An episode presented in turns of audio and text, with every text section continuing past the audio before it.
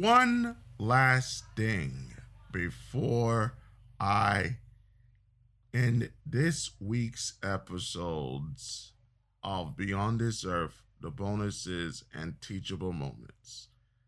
Just hear this out, and I wonder what you think about it. I got a spot from my old school for fucking my teacher. Yay! I hooked up with my Uber driver while my boyfriend was passed out in the back seat. Yay! I fucked my ex's best friend and he still doesn't know. Yay! The school thinks my sugar daddy is my real dad because he signs me out every week. Yay! I had a crush on my teacher, so I started dating his son so I could come over. Yay! The women you just heard are in high school.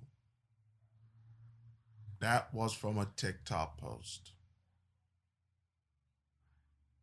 They're going to junior and senior prom this year.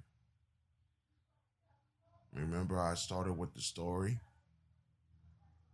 Remember how in it, it was in the middle of the story that the cheerleader tried to manipulate our protagonist?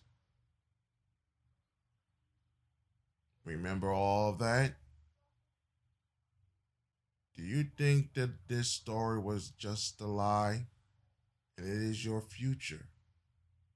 You're going to have to be dealing with these young women, Gen Zers. You're going to have to be dealing with them. And millennials, once they reach of age, there are going to be tough to deal with. I want y'all to really have a deep, deep, deep understanding on where you are right now in society and think that you are going to survive all this. I want you to think about it.